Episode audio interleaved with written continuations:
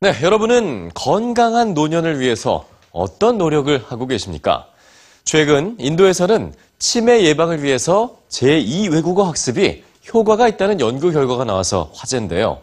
이 밖에도 치매와 제2 외국어 학습과의 아주 의미 있는 연구 결과들을 뉴스 취에서 짚어보겠습니다.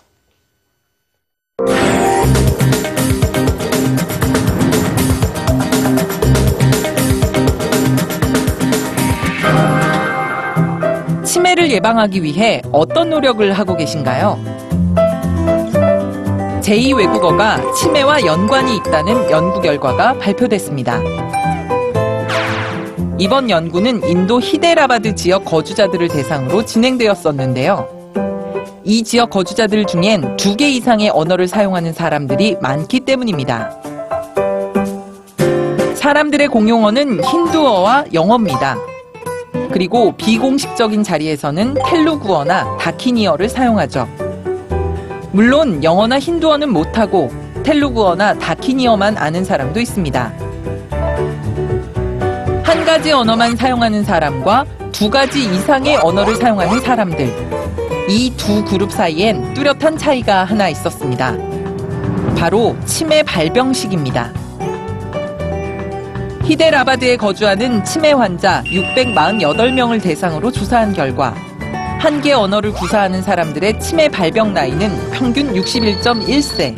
그런데 두 개 언어 이상을 구사했던 사람들은 치매 발병 시기가 4년 반이나 늦었습니다. 65.6세였죠. 외국어 구사 수준이나 구사할 수 있는 외국어의 개수는 치매 발병 시기를 늦추는데 더 큰 영향을 주지는 않았습니다.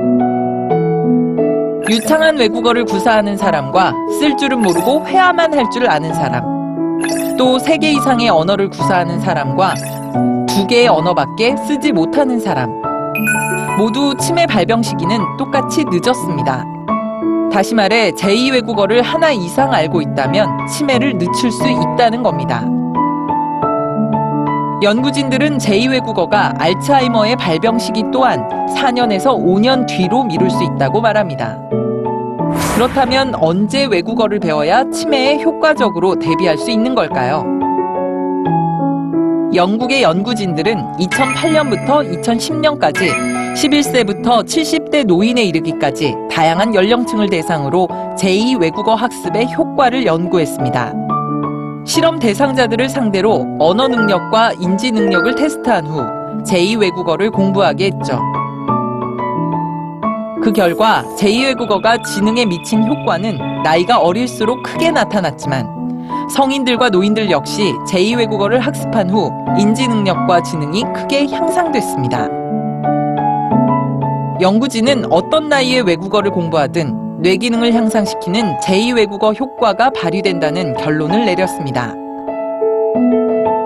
건강한 노년을 위해 운동을 하신다면 이제 제2 외국어 학습도 함께 시작해 보시면 어떨까요?